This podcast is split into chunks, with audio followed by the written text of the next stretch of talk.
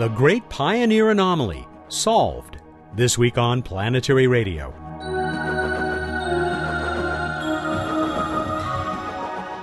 Welcome to the travel show that takes you to the final frontier. I'm Matt Kaplan of the Planetary Society. Now we know what was ever so slightly pushing the Pioneer spacecraft off the courses that Isaac Newton said they should be on. It wasn't some new twist on physics, but JPL scientist Slava Turyshev will tell us how the answer will be useful to many current and future missions of exploration. Bill Nye, the science and planetary guy, is just back from the annual National Space Symposium, where he hobnobbed with his fellow space wizards. We'll get a report from him in a minute. And Bruce Betts will help me give away another Skype Buddy Video Chat Pack to someone who enters this week's Space Trivia Contest.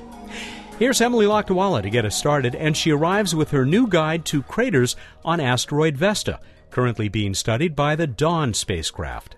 Emily, I love your cheat sheet, and I would just bet you that there are people at the uh, Dawn Project office who are enjoying this as well. Well, probably they are, although I think that the people on the Dawn Project have a much more intimate relationship with these craters on Vesta than I have. Um, I made this cheat sheet of images of some of Vesta's more interesting craters, and they are very interesting. They're they're unusual. Some of them have black streaks, some of them have white streaks, some of them have both. Some of them have sharp edges, some of them have dull edges, and some of them have both. You know that it's really quite an amazing varied surface, and they all do have names. And I kept on looking at this one particular black and white streaked one and thinking, God, I really ought to know the name of this one, and it's Cornelia. And hopefully, with my cheat sheet, I will quickly learn that that crater's name is Cornelia, and uh, I'll be able to discuss Vesta's appearance a little bit more intelligently in the future. They're all shown to scale. I wouldn't do it any other way, she says in the uh, the blog entry, which happens to be a blog entry for April 19, by the way. But not only that, they're all oriented properly and apparently more or less arranged geographically. Yeah, you know, if it's a cheat sheet, I might as well go whole hog and try to make sure that I can get as much information out of it as possible. Really, if it's worth doing, it's worth doing right. Anyway, right. this is pretty cool. You should take a look at it. And by the time you do take a look at it, you may very well be looking at the Planetary Society's brand new long overdue website, which Emily has uh, devoted hundreds of hours to, along with some of our other staff. What what should we expect? Well, what you should expect is a website that looks spectacular. It's going to be very pretty, and of course, it's helped along by the fact that space images are themselves so pretty. We plan to make full use of that with the new site design. The other thing that I am the most thrilled about, and it's kind of a, a geeky mechanical thing to be thrilled about, but my blog will finally have keywords. Hmm. So that means that if you see a picture that you like of Vesta and you think, gosh, there must be some other pretty pictures of Vesta, you're going to be able to click on a little link that's going to take you to all my blog entries on Vesta. And I cannot tell you how excited I am about this stupid mechanical upgrade to the to the back end of the blog. It's, so stay tuned for that next week. We've been working incredibly hard, and it means that I haven't been giving very much attention to the to the front end of the blog in the last couple of weeks, but it's all going to be worth it. Yeah, it has really been an awesome effort and well worth the trouble. I've seen some of the pages, and oh my gosh, what uh, what a wonderful transition this will be. And by the way, when she says next week, that's of our talking about it. It could very well be up by the time you hear this. You know what else may be up by the time you hear this? The USA Science and Engineering Festival, which uh, Emily, I'm very glad to say, you'll be joining us in the booth in the Washington, D.C. Convention Center Saturday and Sunday, the 28th and 29th of April. It's free, but you'll also be with us again for Planetary Radio Live Saturday evening at the National Air and Space Museum. It's going to be exciting. It's going to be busy, and I'll get to be a booth babe again, which is something I haven't done for a long time. Well, do try and make it by if you're in the area, uh, one of these events, and uh, say hi to Emily and the rest of us. She is the Science and Technology Coordinator for the Planetary Society and a contributing editor to Sky and Telescope magazine. Emily, keep up the great work. I'll try, Matt. Bill Nye. Bill, I'm used to saying that you're just back from someplace. This time it's the National Space Symposium, and I am especially envious. Sounded like a really great event. Oh, it was great. COO Jennifer Vaughn and I went out to this high school, a middle school, where the Space Foundation has built a Mars yard with Lego rovers. It was just fantastic pedagogy, I thought, teaching techniques. And then you meet everybody who's involved in building rockets and watching the Earth from space, making Earth observations, and a lot of people from NASA who are involved in planetary missions. It was uh, fantastic. I was on a panel talking about the future of space exploration with Amy Mainzer and uh, Lisa Randall. These are people that think big about physics and deep space. It was really a, a great event. And moderated by uh, Scott Hubbard, an old uh, uh, yes. friend of the society, right? Uh, he's a board member, full disclosure, and he's the Mars czar. He's the guy that is generally credited with turning the U.S. Uh, Mars exploration program, get, getting it back on track. It was great having him leading the way. Didn't you also get to hang out with your your uh, old buddy Neil deGrasse Tyson? Oh, yes. Neil threw out a big idea. Instead of having the NASA budget be four tenths of a percent of the federal budget, he said, let's make it 1%. Let's double it, at least, the NASA budget. And that, of course, was very well received at this event. So when I was on the panel, I pointed out that the, the NASA 49, this letter that got circulated by 49 NASA employees and retired employees who don't believe in climate change, and this puts them at odds with other factions in NASA who are doing research revealing the relationship uh, between humans and climate change. Oh man, it was so. Hmm. It was fun though, and then the band comes out. Uh, your your rock and roll debut, which calls itself Bill Nye and the Science Guys. so they played, and I jumped up to the microphone for a few turns of phrase. Yes, it was big. It was big fun. It's quite a thing to discover a band named after you. And, and what did you sing? Blinded me with science. You know, and I met Thomas Dolby a few weeks ago at the TED, at the uh, mm. Technology Entertainment Design Gathering. So it was, uh, it was a heck of a thing for the Planetary Society this week in Colorado Springs. And next week is going to be at least a crazy as crazy an event at the USA Science and Engineering Festival. Hope to see a lot of you there in Washington, D.C. It's all free, and uh, we'll be there in force along with Bill Nye, the CEO of the Planetary Society. Uh, he'll be uh, speaking in our booth and uh, on the big stage and at Planetary Radio Live, which we'll be bringing to you right here on the show uh, before too long, just a few weeks away. Thanks, Bill. Thank you, Matt. Up next, the Pioneer Anomaly solved.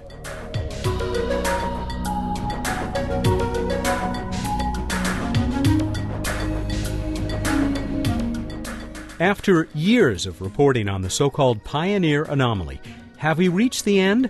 That's what it looks like. A paper published in the April 11 edition of Physical Review Letters says the mystery has been solved. That paper's lead author is Jet Propulsion Lab research scientist Slava Turyshev. Slava and his colleagues are now convinced that the unexpected trajectories of the twin Pioneer spacecraft were not caused by some kind of exotic, unexplained physics. The real explanation could only be discovered thanks to the painstaking and often frustrating recovery of data stored in obsolete computer formats since the beginning of the Pioneer missions 40 years ago. It turns out the probes were slowing more than expected because of their own heat or thermal radiation, some of it bouncing off the back of the big communication antennas that remain pointed at Earth. It's a revelation that will no doubt assist teams operating or planning other deep space probes. For more on the solution to this decades old puzzle, I talk once again with Slava via Skype. Slava, congratulations. How long have you been working to figure out this mystery? Oh, Matt, thank you very much for your warm congratulations. And I started uh, working on this uh, problem in uh, 1996 uh, together with John Anderson and uh, Eunice Lau, who were at JPL. And uh, John led this investigation uh, beginning early 80s.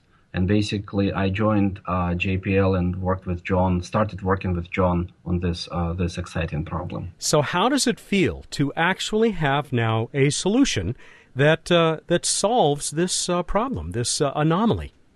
You know, I felt responsibility of completing the study because I did recognize that I have the unique position in the sense that uh, we at JPL have the data, we have the tools, we have uh, expertise, and the community of experts and colleagues around the world who contributed to this work were very instrumental in this study. And if I personally would not continue with this effort, and Victor Toth would not play his role as he did, very instrumental role, uh, then probably we will still be chasing some um, some unknown or new physics in this investigation. And honestly, it feels very good because almost 50 over over than 15 years of my life uh, I, I, devoted to this anomaly, to the study of this anomaly. It was exciting, and then I, I feel very good that this study is complete. Now, wouldn't it have been even more exciting if you had come up with uh, some new, strange physics, maybe some corollary of dark energy? Clearly, that would be an amazing outcome. And we, as we always said in the past, it would be a win win situation because if uh, the nature of the pioneer anomaly would be uh, revealing us something about new physics that we would be interested to learn, then this would be amazing outcome because what pioneer anomaly uh, was is the apparent violation of the gravitational inverse square law. It's violation of Newton's gravity, even not talking about Einstein's.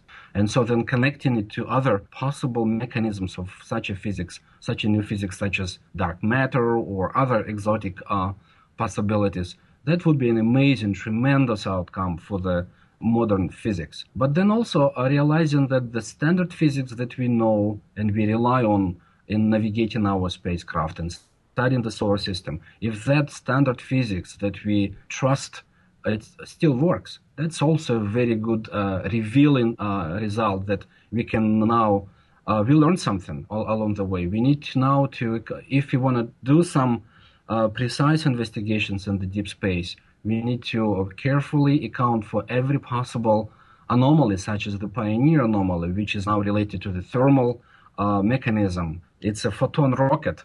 Uh, in one of the mm. interviews, we discussed the sort of the uh, analogous situation. If you drive your truck with your uh, head beams on, what Pioneer anomaly means in this case is that you have to account for the recoil force produced by the light leaving the high beams of your car, and uh, so that your car will be diverting its direction. So that's the very tiny force that is acting on your vehicle, but you would uh, notice it. And so that's completely a uh, complete analogy with the Pioneer anomaly because the thermal force that was uh, emitted by the radioisotope thermal generators. And so those thermal photons which were leaving the spacecraft were pushing it very little, but very consistently for the number of years that it became uh, obvious. It's an interesting study, very interesting, and I think I'm, uh, we are very happy that uh, we identified this, uh, clearly identified this mechanism and so we can put this story aside but there is many but there are many lessons learned it sounds like this is a gift uh, uh, will be useful to other planners of very long duration very deep space missions clearly uh, missions that uh, attempt to measure tiny variations of space-time such as uh, gravitational waves uh, mission to study gravitational waves they will be sensitive to forces that we observed on the pioneer anomaly so in designing those instruments, one would have to account for the forces that we dealt with studying the pioneer effect.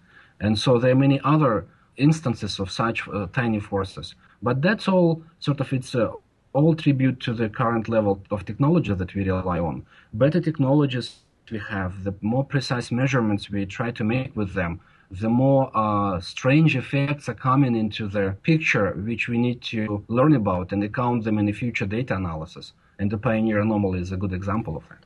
That's JPL Slava Turyshev revealing the just announced explanation of the Pioneer anomaly. He'll tell us more when Planetary Radio continues. I'm Robert Picardo. I traveled across the galaxy as the Doctor in Star Trek Voyager. Then I joined the Planetary Society to become part of the real adventure of space exploration. The Society fights for missions that unveil the secrets of the solar system. It searches for other intelligences in the universe, and it built the first solar sail. It also shares the wonder through this radio show, its website, and other exciting projects that reach around the globe. I'm proud to be part of this greatest of all voyages, and I hope you'll consider joining us. You can learn more about the Planetary Society at our website, planetary.org/radio, or by calling 1-800-9-WORLDS. Planetary Radio listeners who aren't yet members can join and receive a Planetary Radio t-shirt. Our nearly 100,000 members receive the internationally acclaimed Planetary Report magazine. That's planetary.org/radio. The Planetary Society, exploring new worlds. Welcome back to Planetary Radio. I'm Matt Kaplan. The Pioneer anomaly has apparently been solved. That's the conclusion reached by JPL scientist Slava Turyshev and his colleagues who have been investigating this interplanetary mystery for 16 years. That's less than half the time Pioneers 10 and 11 have been in space. Both spacecraft are now headed out of our solar system, but scientists have long puzzled over why they are leaving us a touch slower than physics said they should be. The explanation turns out to have been the ever so slight but steady radiation of heat from the probe's own systems. Tell me how important to uh, making this, uh, reaching this conclusion, was the recovery of this ancient data that at one point everyone thought we might never be able to recover. I love the word ancient. it's, it's, it's, it's amazing. Uh, it was uh, space archaeology in a sense because the spacecraft was launched on punch cards. And today we navigate our spacecraft using C++. It's in terms of software, hardware. Think about mainframe computers, Alpha, DEC, Alpha, HPs, and all of this uh, hardware that used to process the data, receive the data, and process it. And the data actually sent to us by spacecraft starting uh, early 1970s, we were able to collect a significant fraction of it. Without this data, this uh, uh investigation would not be possible. And uh, as as we all know that uh, this data recovery was initiated by the Planetary Society, for mm. which I'm very grateful to the members of the Planetary Society who uh, miraculously gave a very helping hand contributing to our initial study. So thanks to the member of Planetary Society, we were able to collect not only Doppler data, but we were able to collect also telemetry data together with Victor Toth. And so doing that, by doing that, we were able to conduct a unique investigation of the pioneer effect using all wealth of data that uh, was uh, we were able to recover. Doppler data, which relates to navigation, and telemetry, which relates to housekeeping, sort of the health of the spacecraft throughout the years of its flight. So we were able to recover significant amount of data that was very instrumental in our understanding how the Pioneer vehicles behaved through the years and how they contributed to the formation of effect that we know now as Pioneer anomaly. I, I love your reference to archaeology. I'm thinking of these ancestors of ours uh, all of 40 years ago uh, managing to reach Jupiter and beyond thanks to punch cards. right. Uh, we jokingly refer to ourselves as Sherlock Holmes. You know, we were looking some evidence of uh, somebody else's, you know, smoking gun, and we were looking through, sifting through tons of uh, data, and looking through magnetic tapes and recovering the data, understanding the sort of the uh, data, and we really were looking for something, so for some pattern to emerge, and then little by little this pattern emerged. Emerged. And so the thermal recoil force, now we know a lot about it it's not only one mechanism of the spacecraft, it's actually two mechanisms, and there are some little ones as well that were contributing to the force. Hmm. And so uh, we know a lot how these forces can uh, can be created. And this is again, as I said, as I said, thanks for the new data that we were able to recover together with a member of Planetary Society. And I uh, was just reading before we spoke uh, the uh, blog entry from April 19 by our colleague Bruce Betts that you contributed to in there, Bruce mentions another bit of data, uh, well, more than one bit of data, over the course of this mission, which uh, I wasn't aware of, but obviously played an important role. That you had uh, a record of temperature from six sensors on the spacecraft itself. How important was this data? It's uh, not just six sensors. Uh, I think um, uh, when I was talking about the telemetry, essentially spacecraft had uh, 114 sensors on the spacecraft. Really? Wow. So we have uh, 40 gigabytes of uh, data from the launch to the last data point for both spacecraft. And these 40 gigabytes of data contain the data streams relevant to each of these 114 sensors. So those sensors were for the thermal sensors on the spacecraft, then the power dissipated within the, each instrument, mm. then pulse counts for the propulsion system, radi- uh, uh, the communication system, every subsystem on the spacecraft sent to the uh, ground controllers information about il- its health status. So for the analysis of the Pioneer anomaly, we actually used all this information. And most of the information that we relied on is relevant to the power and thermal information on the spacecraft. Mm. We use that actually to um, uh, predict the temperature of the spacecraft and the power dissipated by it uh, through the uh, through, through each point of their flights. So, so this data was very very important. Hmm. With only about a minute left, can you now say that with the data you've collected, that we pretty much have 100% solved the Pioneer anomaly. I think this data was able, uh, it enabled us to study the Pioneer anomaly.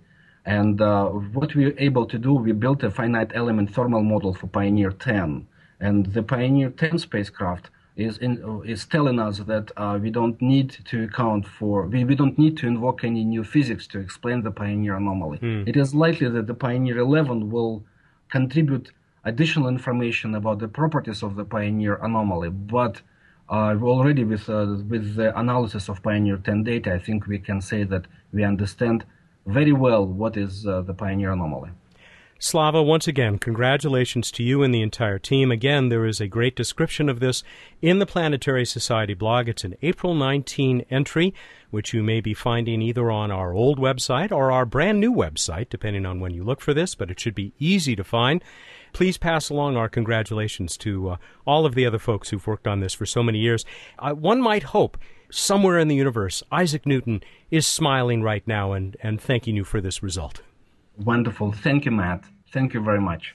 Our pleasure, as always. Slava Turyshev is at the Jet Propulsion Laboratory. He's been there for nearly 20 years. He currently is a research scientist in the Astrophysics and Gravitation Group. He's been doing that particular job since 2004, but he has been leading this work to figure out the Pioneer anomaly for uh, much longer than that, and it has now been solved. Well, we'll see what else we can solve as we look at the night sky with uh, Bruce Betts in What's Up.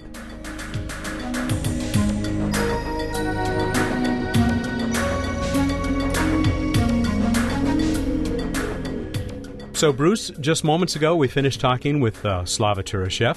You have uh, been working on this project yourself for a lot of years, trying to coordinate between Slava and his team and uh, uh, the members of the Planetary Society and the rest of the world. So, congratulations to you too. Thank you. It's an exciting, exciting time after many, many years, and obviously he and his team were were doing a little more work than I on it, but I've been involved for many, many years. Tell us now about the night sky. Well, it all is uh, moving away from us, but a little bit slower than expected. I like to call it the night sky anomaly. Thank you. I knew it needed theme music. Now it's so much more interesting. Mm-hmm. But we do have uh, Venus still cranking awesome high in the west in the evening sky, looking super bright. We've got Mars also uh, high overhead in the, the evening sky, reddish, getting dimmer. We've got Saturn rising over in the east, just past opposition. Always a nice telescope object. Uh, all sorts of good stuff. So tell us what happened this week in space history. Uh, it was the flight of Soyuz 1 the launch of Soyuz 1 45 years ago. It was the first flight of the Soyuz spacecraft, actually rendezvoused with Soyuz 2 in orbit.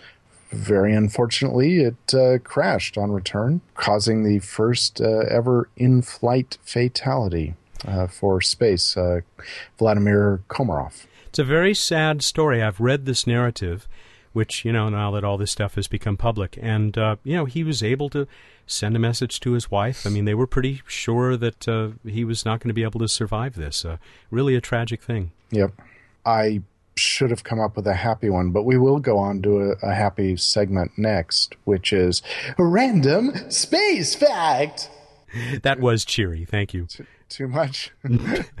no, no, no. You can never have too much cheer in, in your life. Speaking of cheer, it really has nothing to do with cheer, but the largest trans Neptunian object, Eris, out there in the outer solar system, has 17 times the mass of the largest asteroid, Ceres. Those Kuiper Belt objects, those other trans Neptunian objects, they, they, got some big guys out there, com- you know, compared to the asteroids. I'm still hoping that Mike Brown or somebody is going to find, you know, something really hulking out there. Maybe it won't be a big Jupiter. He said we'd have found that already, but you know, maybe there's a maybe there's a well chilled Earth uh, analog out there someplace that we will name Matt. That'd be cool. well, you know they've gone with Quar War War War and Makemake and Sedna and Matt. Why didn't I, I think to suggest this to Mike? Well, you probably still have time. All right, we move on to the the trivia contest. Speaking of uh, the Kuiper Belt stuff. Speaking of stuff uh, coming from from out there, uh, what is the source of the Lyrids meteor shower. Lyrid's meteor shower just having peaked uh, shortly before this uh, radio show aired. And, and I have to make a little side comment. The Lyrid's meteor shower, for being a mediocre meteor shower, I mean, it's, you know, moderate, and it had a new moon, has got a new great publicist. uh, I did a, a, radio spot, and I just noticed it got picked up a lot of places. So I, I think the the big showers, the Geminids, the Perseids, they need to invest a little heavier. I think they need to hire you, and I think you should get your usual ten percent. Wow, that's brilliant. Ten percent of dust and plasma. Indeed. So, what is the source of the Lyrids meteor shower? You know what's interesting? We got a lot of uh, responses to this one. I was sure that Pietro Carboni had uh, been a winner more recently than 2006, but that was the most recent that I could find. Time flies when you're having fun. Especially in Chester, New York, and that's where Pietro sent in his entry from. He said it was Comet C slash 1861 G1, otherwise known as Comet Thatcher. It was indeed. Stuff, stuff, debris spewed out of the comet going into that comet's orbit. And this is when every year we uh, pass through that, that debris stream. Not surprisingly, a lot of references to Margaret Thatcher uh, in the responses to this. But my favorite uh, came from Todd Yampol, who um, pointed out that the uh, comet was discovered uh, well over 100 years ago by actress and comet hunter Meryl Streep, one of her lesser known accomplishments. I don't think that's true. No, I don't think it is either. Oh, um, okay. Anders Borland said, no, it was A.E. Thatcher, by some odd coincidence, who discovered it on April 4, 1861, though I guess the meteor shower has been documented for thousands of years. Yep. At least uh, I think it was uh, 2600. Wow. They, they've seen this one documented way back in history. Right, so in fact, la- I believe it is the first uh, meteor shower which we have documentation for. Oh, cool. I'm sure people noticed before that. Maybe it was bigger 2,600 years ago. maybe, maybe. It was it was huge in Samaria. you know why? Because they had an agent. Exactly. You're kind of like the Green Lantern, you know. This is being passed down from generation to generation. So lay a new one on us. All right. Uh, we haven't talked about animals in space uh, for a while. Uh, what were the first types of amphibians in space? And what year did it or they launch? Go to planetary.org slash radio. Find out how to enter this amphibious question. You have until the 30th of April, Monday, April 30, to get us the answer to this one. And uh, you know what? I think we're going to give away, let me grab it. We are going to give away the second and last of our Free Talk and Skype Buddy Video Chat Packs that was given to us by Skype. So you have this cool set, webcam for you, a webcam for your buddy, your mom, you name it, a couple of headsets, and 60 minutes of free international calls to uh, telephones. All right, everybody go out there, look up the night sky, and think about what amphibian you'd like to buddy chat with on Skype. Thank you, and good night.